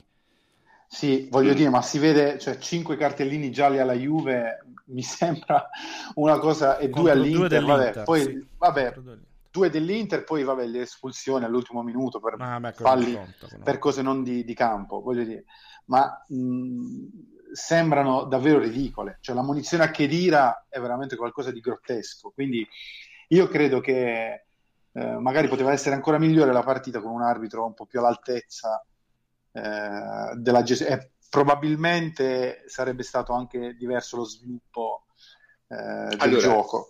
Io ti dico questo, con un arbitro, diciamo, non italiano, l'Inter non finisce in 11 il primo tempo. Ecco, quello volevo dire. Quindi, Questo è sicuro. Eh, ma cioè, sì, ma perché tu- però- ma però poi va anche detto- il conto, ho 5 ammoniti io che boh, Però va anche detto che in Italia è sempre così. Cioè, capito? È sempre così. Quindi se, eh, se questo è il metro, è il metro. Capito? Io, io sono più, da questo punto di vista, sono mm, più, più pragmatico. Cioè, in Italia il metro è questo, ti devi aggiustare a questo metro qui. E, e quindi è più facile che puniscano il, fallettino in una certa circostanza, in un momento piuttosto che il fallaccio in un altro, perché gli arbitri non Sì, giudicano però col regolamento, capito in Italia? eh, Gli so. arbitri in Italia non giudicano il regolamento, gli arbitri giudicano con quello che pensano che i giornali dicono il giorno dopo, che è una cosa un po' diversa. Per cui se in questa partita qui, eh, ehm, come si chiama? Eh, buonasera, mi è passato anche mm, l'Alzheimer, Rizzoli. Se questa partita qui Rizzoli butta fuori uno giocatore dell'Inter e poi non arbitra per tre settimane, capito? È come è successo all'inizio di Liberatore, uguale. E questo è il problema. Sì, io rivedendo, Eh, quindi- la partita, io rivedendo la partita, l'ho rivista stamattina, eh, cioè, ero più incazzato stamattina che ieri sera, perché eh, cioè, gli ammoniti della Juve sono Pjanic, Chedira, Quadrado e, mi sa, e Chiellini, credo, vabbè, Chiellini alla Sì, fine. Cioè, Chiellini è fisso. Vabbè, l'ex Cioè, ma- probabilmente pure, dai, metticelo. Eh, ma dico, ma cioè, i, i migliori giocatori tecnici, cioè, non lo so, che di solito comunque non sono... Ma, cioè, eh, Vabbè, davvero mi lascia mm. perplesso. Cioè, questo non significa niente, magari. No, no, allora questo, questo, questo è, ma la Juventus ha sempre avuto una- un, un- un grosso rap- un rapporto estremamente sfavorevole tra falli fatti e ammonizioni subite, sempre per il ragionamento di prima, perché eh, diventa difficile eh, sostenere poi a livello eh, mass mediatico un certo tipo di arbitraggio, cioè se te ne ammonisci 4-5 giocatori della Juve in una partita così, poi il giorno dopo trovi qualcuno che ti eccepisce e siccome perdere e siccome la, la reazione di- de- dei vertici arbitrali è se te ti trattano male sui giornali io ti metto a riposo perché è questa no?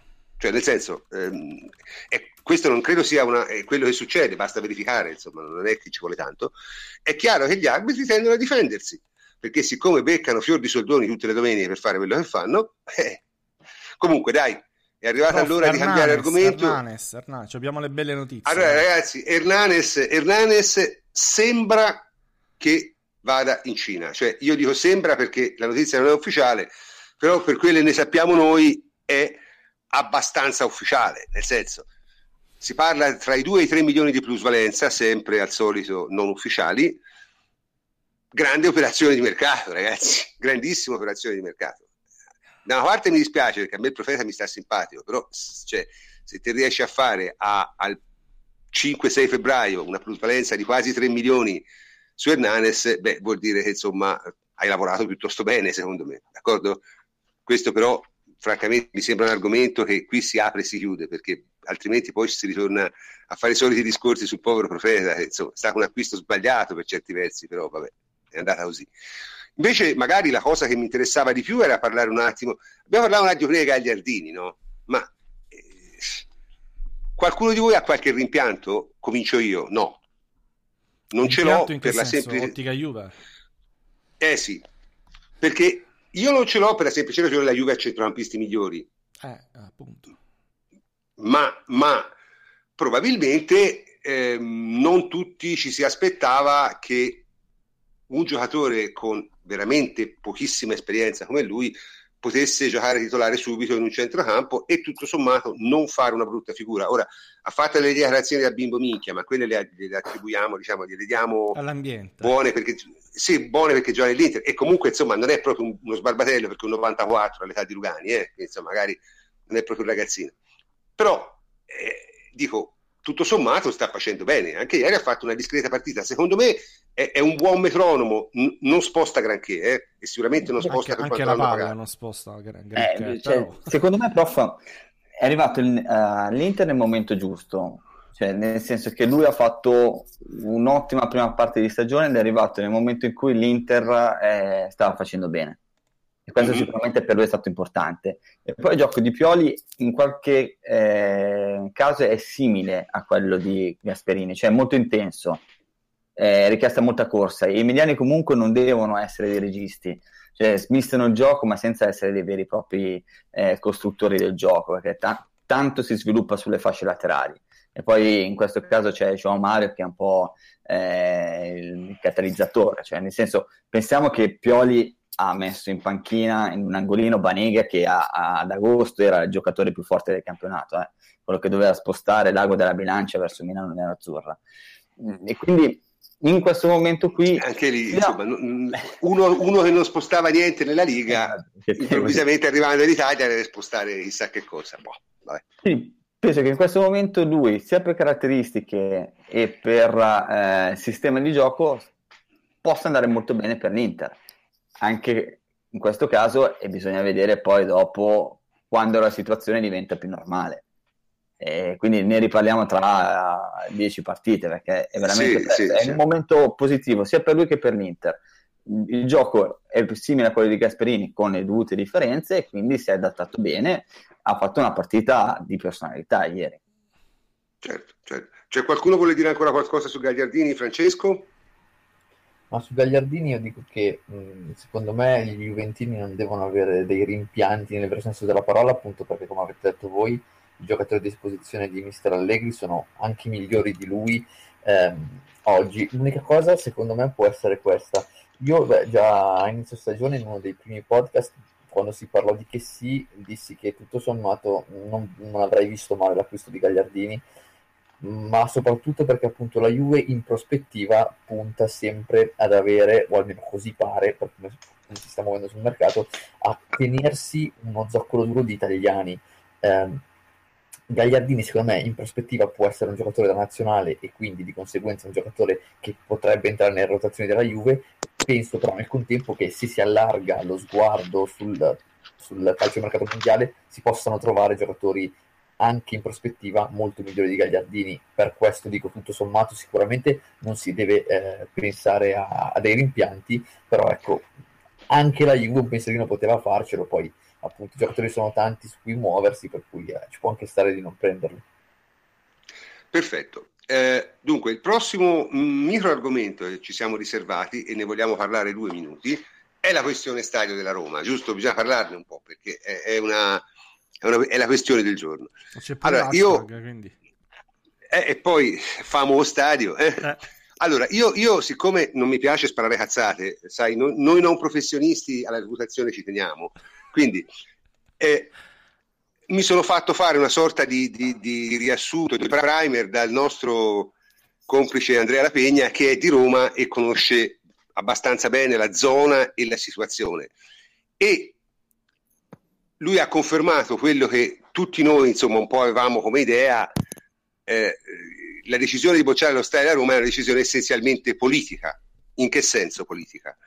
Eh, di, di, politica urbanistica cioè l'idea è che Pallotta non può fare lo stadio se non ci fa anche sopra una bella eh, speculazione edilizia perché altrimenti non trova finanziatori e e insomma l'idea era di farla, poi secondo me non tutte, cioè non tutto ciò che si costruisce è sbagliato, eh? a volte si costruisce anche cose giuste. E lì è la decisione politica, cioè evidentemente il, eh, coloro che in questo momento comandano al Comune di Roma, di cui non farò il nome, eh, hanno ritenuto che... E non lo eh, provocate in chat. Vai, hanno, ritenuto, hanno ritenuto che questo progetto fosse non valido. In altre parole, hanno ritenuto che eh, la, diciamo, le opere di miglioramento urbanistico proposte come scambio perché il problema è questo qui, le opere, le opere, di urbanizzazione primaria e secondaria che doveva svolgere diciamo, la Roma o il costruttore ingaggiato da Roma o chi per lui, insomma, erano diciamo, in cambio delle tasse da pagare per, eh, per il suolo, non so come si chiamano, insomma, si pagano delle, delle, gli oneri di urbanizzazione, mi sembra si chiamino. E era uno scambio, no? Cioè invece di darci 200 milioni di oneri di urbanizzazione, voi ci fate questo, questo, questo e questo. Evidentemente l'assessore all'urbanistica della giunta eh, romana, che è il signor Berdini, ha ritenuto che questi, oneri, queste proposte fossero o eh, inutili o non sufficienti a giustificare una speculazione edilizia, perché c'è anche questa, di un certo tipo. La mia impressione, la mia impressione è che... Parliamo di 200 milioni di euro circa, di oneri concessori. Sì, sì, sì, sì, sì, oneri concessori. La mia impressione è che dire sempre no non è mai una gran politica, anche perché il punto è questo qui, te devi decidere prima, cioè devi decidere se lo stadio a Roma serve o non serve. Se serve, qualcuno la deve pagare, visto che non lo paga, cioè no, non tutti si trovano una squadra, una Juventus che funziona al contrario, cioè che è lei che facendo lo stadio ti rivitalizza una zona. Chiaramente anche Juventus ha avuto la sua fortuna, il fatto di poter comprare lo stadio a incomodato a un prezzo abbastanza favorevole, però poi ha fatto lei tutto e ha rivitalizzato la zona. Normalmente uno stadio te lo fai bonificato pagandotelo. Sì, ma comunque è anche una questione, è anche una questione fortunata. L'Udinese non ha avuto nemmeno bisogno di quello, se l'è pagato da sola. Eh, ma a Roma, se te hai bisogno dello stadio, siccome uno stadio a Roma non può essere uno stadio come quello dell'Udinese che costa 60 milioni, ma ne costa 300, eh, qualche d'uno che te lo paghi lo devi trovare. E per pagarlo te devi fare in modo che questo qualcuno ci guadagni qualche cosa, perché se no non c'è verso. Non... Quindi secondo me la decisione è, diciamo, politica, ma presa un po' al contrario. Cioè prima bisognerebbe stabilire se lo stadio serve o no se lo stadio serve, è chiaro che te devi accettare qualcosa per farlo. Questa è la mia impressione. Ecco. Se, se, invece si ritiene che non serve, vabbè, allora non serve. Ecco, la posizione di dire ma si fa se però non si fa una speculazione edilizia è una posizione un po'... È, è, è, diciamo, è ideologicamente pura, ma dal punto di vista pratico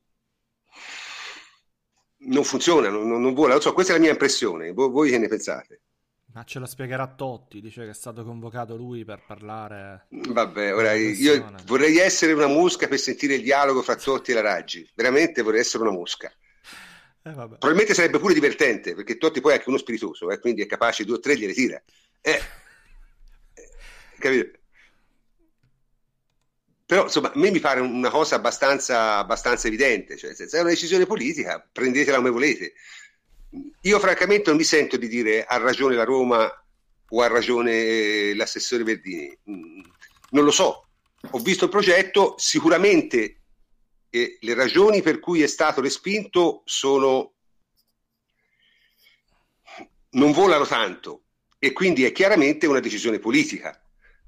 Però per quelle ne so io potrebbe pure essere una decisione politica giusta oppure completamente sbagliata ma non ho né gli elementi né, né, né la, la, la, competenza per dirlo e, e soprattutto dico, secondo me l'errore è di principio, cioè lo stadio serve o no?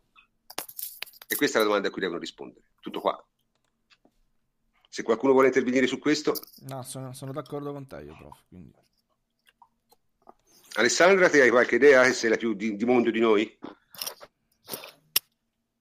Eh, prof non, sono così informata come per dare un'opinione. Sicuramente eh, qualunque cosa si vada a costruire ha sempre dei pro e dei contro. e così come un'amministrazione dice che, dice che va bene, l'altra dice che non va bene e lì sono, sono cose interne sulle quali è molto difficile dare un giudizio equilibrato, mm. diciamo. No, anche perché si rischia veramente di dire minchiate, eh? cioè questo è il problema. E io vorrei, vorrei, vorrei, evitare di dire, volevo evitare di dire quello. Anzi, ringrazio ancora una volta Andrea che si è preso disturbo di scrivermi un bel papiro, almeno ci ha, ci ha dato un po' di informazioni eh, valide. Ora qui mi chiedono dove sta Fletch, ragazzi. Fletch ha cambiato casa e non gli funziona internet. Smettete di chiedercelo, eh, se no a questo punto sembra siamo noi e non si vuole Francesco. Eh, qui ci manca tantissimo e voi rigirate il coltello della piaga. Eh, non esiste. Comunque, detto questo, detto questo eh, passiamo Comunque pure all'ultimo argomento. mondi completamente diversi. Eh. Ieri c'è stata la finale di NFL del Super Bowl e si è giocato. In, ah, ecco, no, per carità non parliamo del Super Bowl. Eh no, dovevo proprio citarlo perché c'avevo una. Eh, una missione morale. No, però dicevo, lì si gioca comunque in stadi di diversi miliardi eh, di dollari di costo. Sì, comunque a, a, anche lì non sono proprio, cioè anche, anche, negli Stati Uniti c'è una certa polemica sugli stadi, su chi li costruisce, su chi li paga, insomma è, non è proprio tutto liscio anche lì. Eh, no, no, no, perché per carità, non ci sono solo, non ci sono solo gli stadi, non ci sono solo gli stadi dell'NFL, insomma.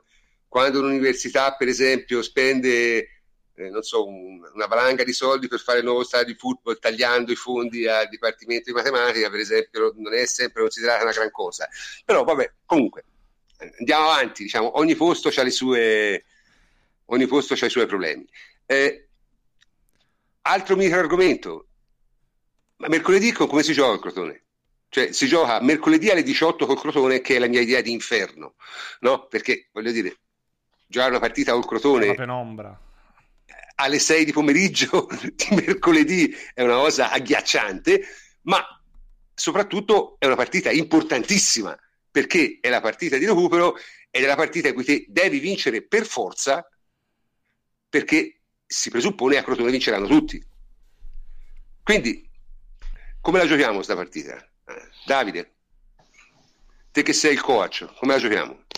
Non lo so, cioè, obiettivamente è una situazione perché penso che la partita con Inter sia stata dispendiosa, sia da un punto di vista mentale che da un punto di vista fisico. Quindi in questi eh, due giorni, facciamo anche tre perché comunque mercoledì conta, e Allegri dovrà valutare lo stato di salute della squadra. Io ho visto qualche partita del Crotone, è chiaro che è una squadra, è una formazione di Serie B, eh, non, non si è neanche rinforzata tanto sul mercato è abbastanza coraggioso perché comunque non gioca un calcio speculativo, prova a fare la partita, prova a pressare, però ha qualità modesta.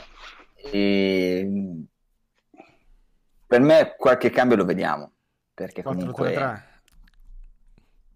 3. Eh, boh, cioè, magari vediamo Marchise dall'inizio, magari vediamo Rincon, eh... Marchisio ricostruraro e tre punte. Cioè... No, eh, magari piazza dall'inizio possiamo vederlo, perché sì, è una partita sì. che può giocarla. Eh, ma Samoa secondo me lo vediamo al posto di Alexandro. Un, un, po' di turnover ci sarà, penso. Per me, eh, per me va con gli stessi eh, per chiuderla il prima possibile e poi ne cambia tre. Non lo so, guarda, io, cioè, dipende proprio, poi dopo queste sono considerazioni che si possono fare eh, conoscendo proprio il reale stato di salute dei giocatori. La mia preoccupazione è che se tu continui a fare giocare gli stessi 11, è vero che prendono maggiore confidenza, eccetera, eccetera, però devi stare attento a non mandarli fuori giri, perché la stagione è lunga. E Dai, dopo, dopo adesso è vero che in calendario... Dopo la partita con le Fiorentina dissi che secondo me ad Allegri, secondo me la classifica lo imponeva, servisse la striscia. Quindi l'impressione è che la Juventus ha dato tutto quello che aveva, anche appunto spremendo i calciatori proprio per fare questa striscia, perché era il periodo forse decisivo della stagione per lo scudetto. Ora ci sono quattro, anzi cinque partite facili e qui forse può tirare appunto un pochettino eh, se consideri facile, facile, perché dici 5, io vedo Crotone, Cagliari, Empoli e Palermo. Che c'è dopo? Me ne ricordavo 5. Il Milan, il Milan penso. Eh vabbè, ok, 4. Mm. Vabbè, anche il Milan in casa non è particolarmente eh, appunto, difficile, è... credo. Vabbè, però, però diciamo 4. Dai, però okay. eh, dipende dalla dieta, eh, dipende dalla dieta del Milan. Sì, no, il Camut è terribile. Io se siamo... Ti fa venire la fame il Camut, guarda, è una cosa tremenda. Eh? No, Allora, ragazzi, aspetta, no, no, no, no, no, no. Poi Cagliari. Poi c'è Napoli, no, Napoli in Coppa Italia, poi c'è l'Udinese. Allora, Crotone fuori, allora, ve lo dico io, Crotone fuori, Cagliari fuori, Palermo e Empoli in casa, Udinese fuori e poi c'è il Milan. Sì, considerando che poi dopo il 22 di febbraio, cioè dopo Palermo c'è il Porto, Mhm. il 28, cioè dopo Juventus Empoli c'è Juventus Napoli. Sì, sì, quindi sì, sì, sì. Partite secondo me che vanno adesso evidenziate e che l'avrà fatta anche Allegri, di sicuro sono chiaramente Porto Juventus del 22 e anche Juventus Napoli del 28, Sono cioè più difficili di quelle sono- campionato. sono quelle più difficili. Sì, e saranno quelle in cui probabilmente schiereremo eh, i famosi 11 che abbiamo visto in, in queste giornate qua. Sì. Perfetto. Quindi sul Crotone vedremo. Ah, dico subito che noi non faremo una trasmissione giovedì, anche se si gioca mercoledì, perché eh, abbiamo deciso di fare l'infrasettimanale solo in occasione delle partite di Coppa, per eh, diciamo non inflazionare troppo e soprattutto perché se no non ce la facciamo, onestamente parlando. Eh, ultimo argomento, ultimo argomento. Ci siamo lamentati molto e questo diciamo va dritto nella parte calzeggio direi. Ma insomma, che sta succedendo in Serie A? 7 a 1, 6 a 2?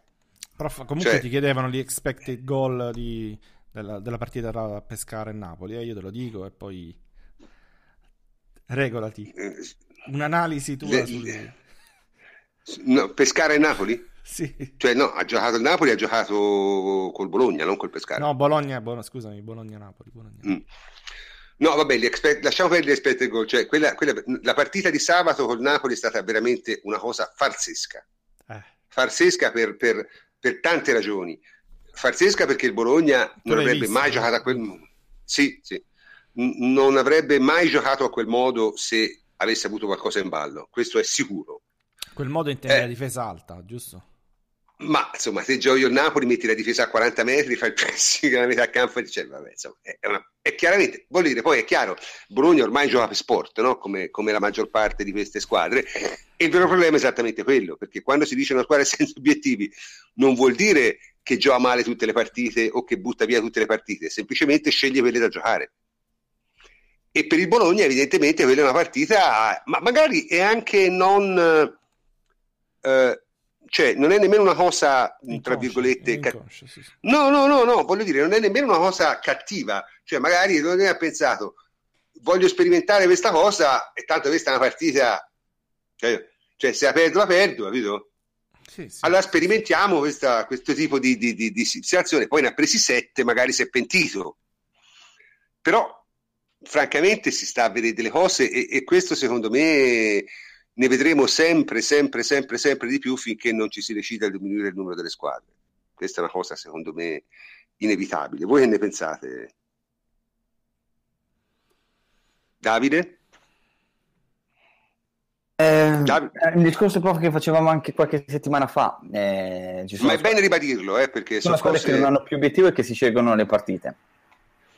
Eh, tu hai detto, hai detto bene, l'atteggiamento del Bologna. eh, io vedevo sulla, sulla chat, sulla nostra chat, che ogni 2x3 scrivevate gol Napoli, gol Napoli, rosso, gol, rosso, gol. Dicevo, ammazza, oh, meno male che non gioco più a fantacalcio perché sennò qua mi andavo a disperare. Cioè, sono molto vicino a chi aveva Amstica e, e Parollo contro il fantacalcio perché poverello eh, se ne è preso.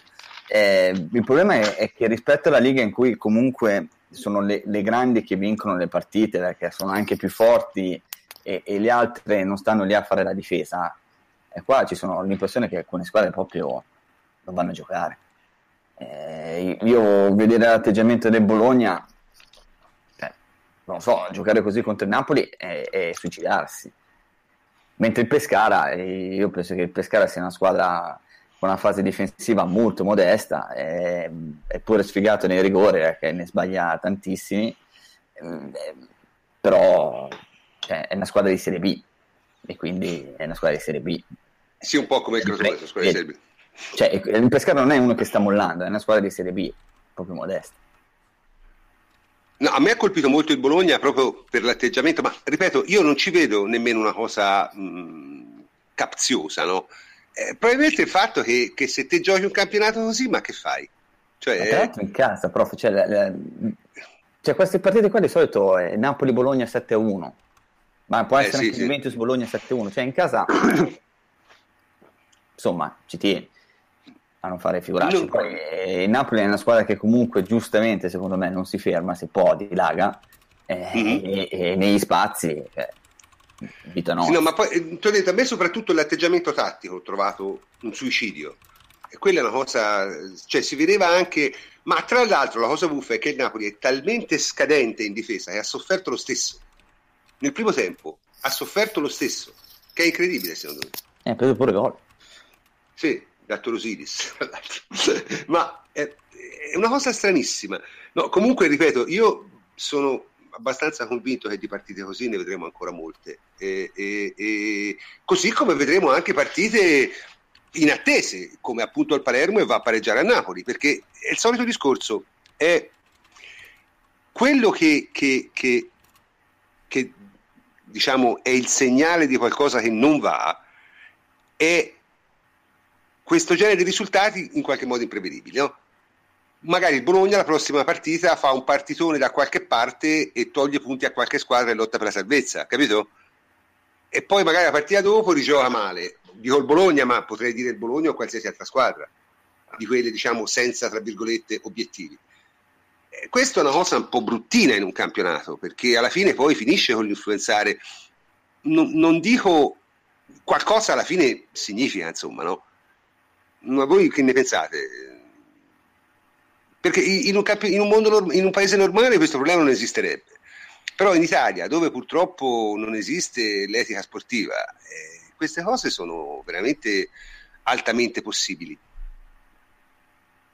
Antonio?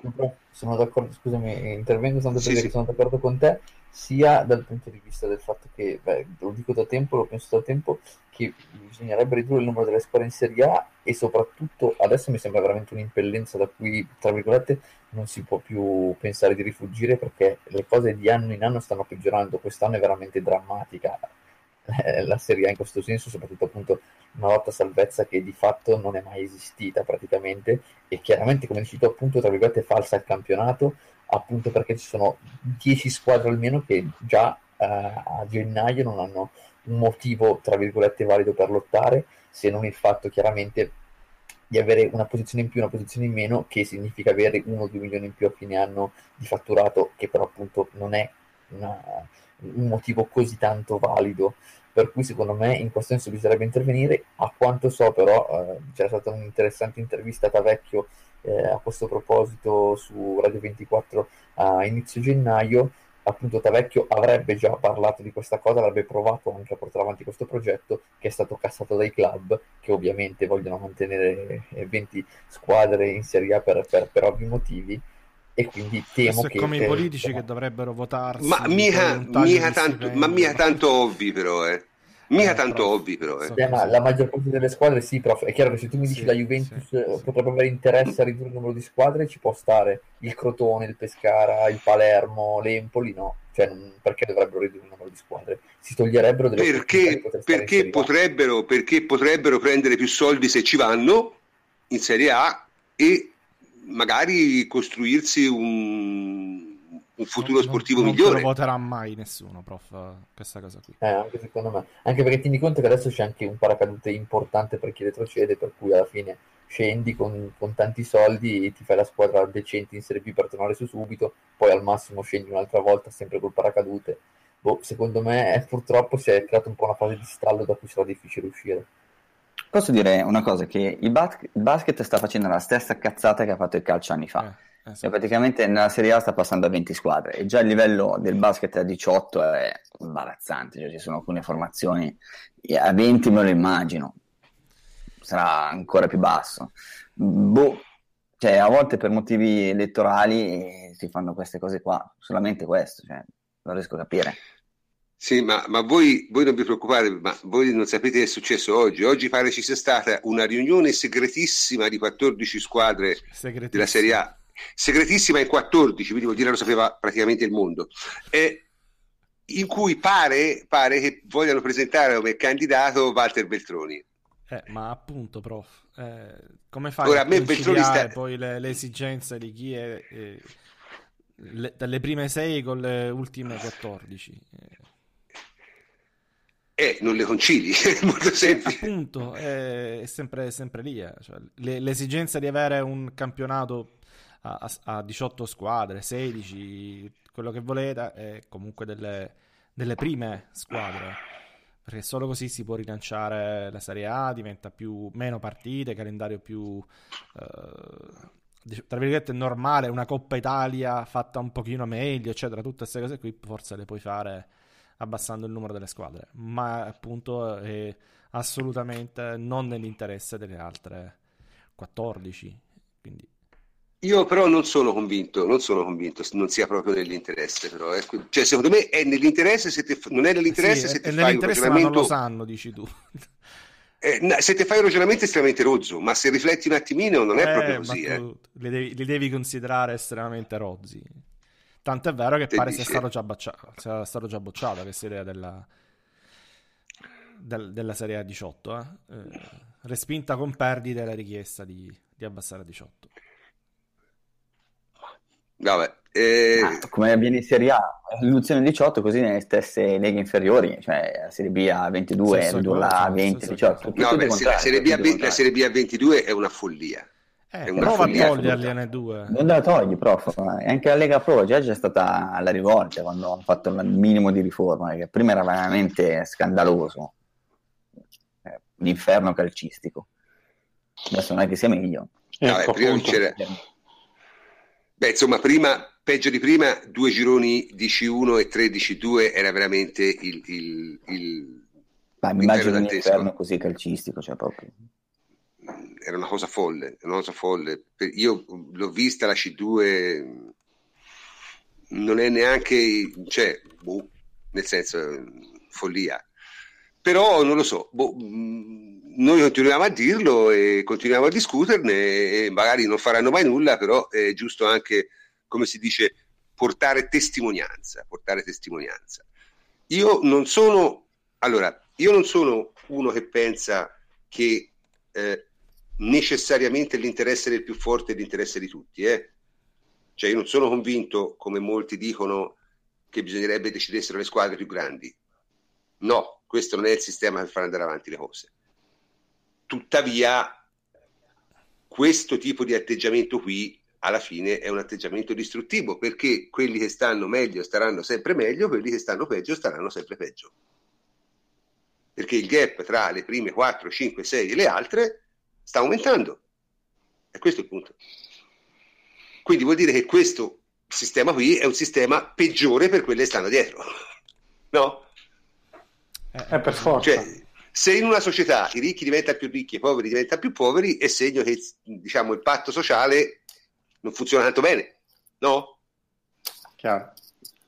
Però ehm, questo è un ragionamento che non, eh, questo è un ragionamento che non, non, non Sì, ma prende. non- tan- tante cose si potrebbero fare, cioè, eh, magari destinare una, una quota degli utili o, del, o dei diritti TV, obbligare le squadre a investire sulle, eh, sulle infrastrutture sportive, sì, sul modello Eh, ci sono- francese, volendo, sì, sì. eh, parlavo. che non è male, che non è male, No, no, perché no, infatti. magari incominciando dal basso, incominciando dalla Lega Pro, perché se tu ci vuoi Certo, stare, però in, Fra- però in Francia, No, no, ragazzi, però... stu- studiatevela la composizione della piramide calcistica francese. In Francia hanno un sistema che è terribile, cioè se te per caso capiti eh, eh, sotto, la seconda, sotto la terza serie, per risalire è un casino, Sì, un sì. casino.